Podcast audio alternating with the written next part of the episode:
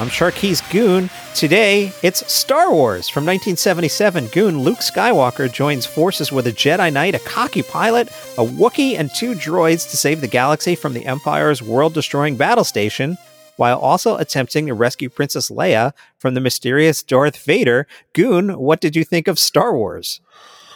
Oh, man. I was blown away. I'm like, how... You have a farm boy that just like comes out of nowhere to blow up a space station like that. I was sitting on the edge of my seat the whole time because I couldn't believe like how fun it was. I just had such a great time, and it was just like you went from a desert planet to space stations and flying, and you know, and I couldn't believe that old guy that was Obi-Wan or Ben Kenobi. I don't understand why they kept changing his name, but it was just great. Like, you know, seeing laser swords, I think they're called lightsabers, and like that little battle, and you could feel like Luke, who just met Obi-Wan, which is so weird, for like 5 minutes, like he was gonna break down and cry when he got killed, and it was just like it felt, I could feel the torment from Luke, you know. So, less facetiously, I like what you did there. Thank you. I love the description that the IMDb has. Like, Luke Skywalker joins forces with a Jedi Knight, a cocky pilot, a Wookiee, and two droids to save the galaxy. It's just nice and tight and works.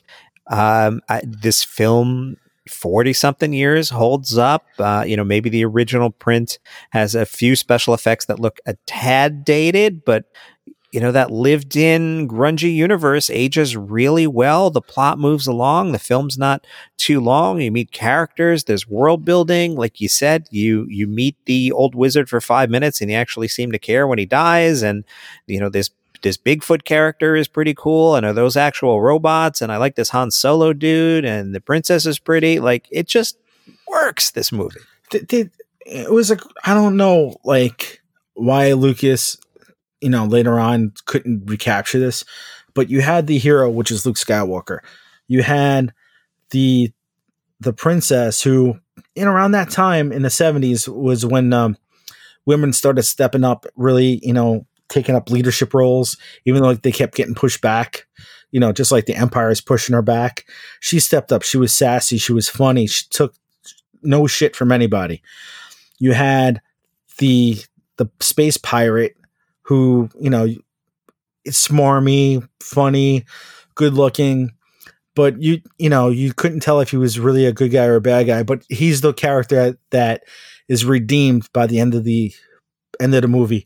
You have the muscle Bigfoot character that, you know, that's like almost the moral compass for the pirate. And then you have the bad guys wearing white and black. So it's just like this whole thing where it actually worked, and it was a fun movie. When you went to go see it, you were blown away by it. Yeah, that Darth Vader character, you know, the voice sounded cool. The breathing sounded cool. The character looked cool. Is he a robot? Is he a guy? What is he? And they didn't explain it. You walked out of the movie going, wow, like Darth Vader is a bad guy, like the ultimate bad guy. Just so much. Every character in this movie just has so much charisma. It's just like, I know I feel stupid going, hey guys, Star Wars is a good film, but boy, this film is great. I mean, just think about it. You had R2-D2 that was just whistle and clicks and had a personality, had more personality than some of the characters in Picard.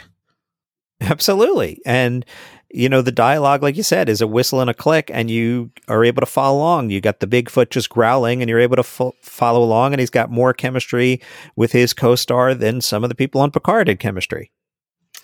Yeah, I mean, that's... No, also we're talking because we're nostalgic about Star Wars, but if you showed anybody that movie by itself, people are going to like that movie. You know, you might have to use, like you said, the little bit of the newer print for the visual effects, that just to tweak it a little bit. But for the most part, people are going to love that movie. Well, also at the time, you know, I've got a few years on you, but just enough that I saw the film in the theater and you saw it later. Now, in 1977, this wasn't a film where we all went, oh, Star Wars is coming out Friday, let's go to the theater. This thing built and built and built, and my memory's foggy. I feel like it came out in the summer, and I didn't see it until Christmas break, but we all knew about it, and we were buzzing about it, and had the Topps cards, and were kind of following along. But when you saw this thing because prior to it, with the exception of 2001, you know, most science fiction kind of looked like Logan's Run, you know, futuristic, but a little cheesy. And then this thing comes out and you're seeing space battles like you've never seen.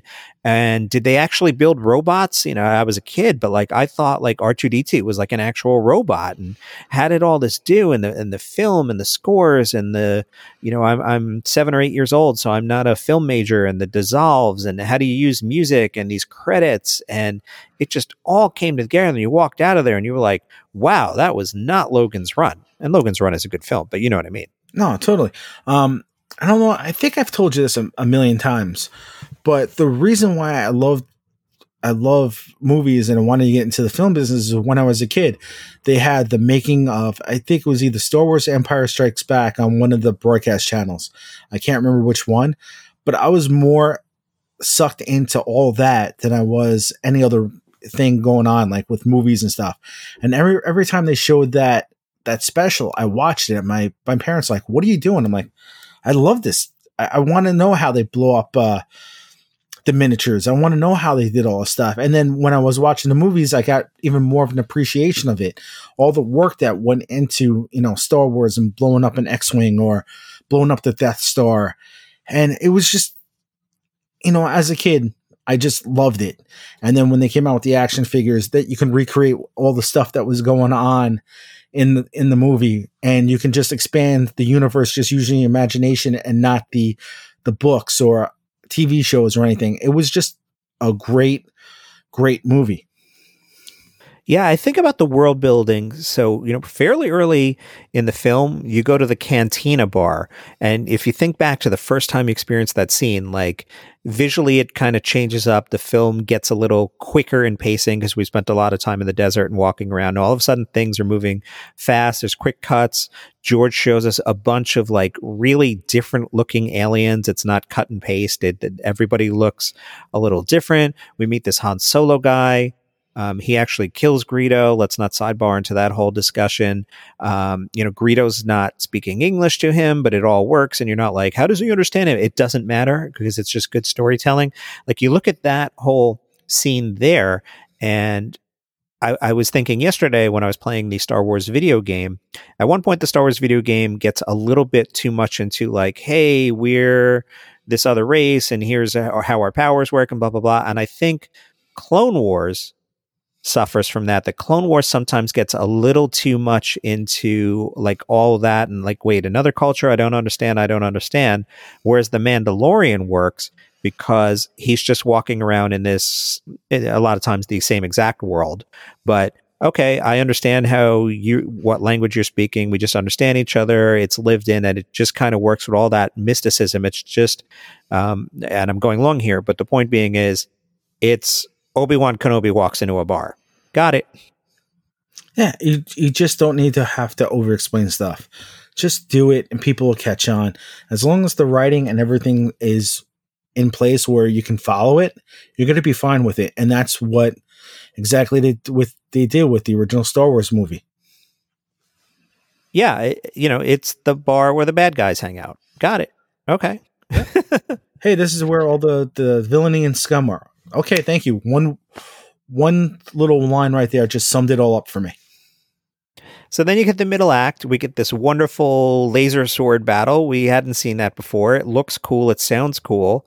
And then, holy shit, they took out the main guy. Yeah, you thought that Obi-Wan was going to be the focal point of the story. And then he basically hands off the ball to Luke.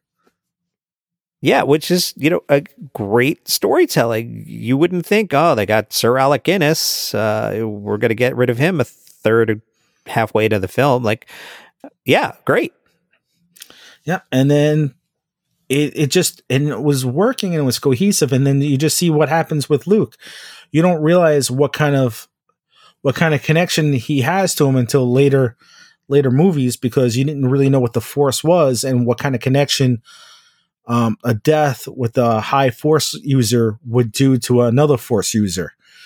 So that's why later on it makes sense why Luke was so distraught by it, not just a guy he met 10 minutes ago, you know, getting killed.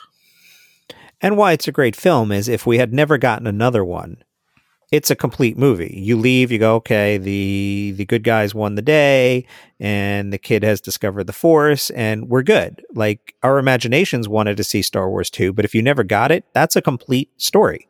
Yep. It was fine with me. I was happy with it. Yeah. All right. So we both like Star Wars. Look at that. So who knew? Never would have saw that coming. Right? Shark and Goon will return.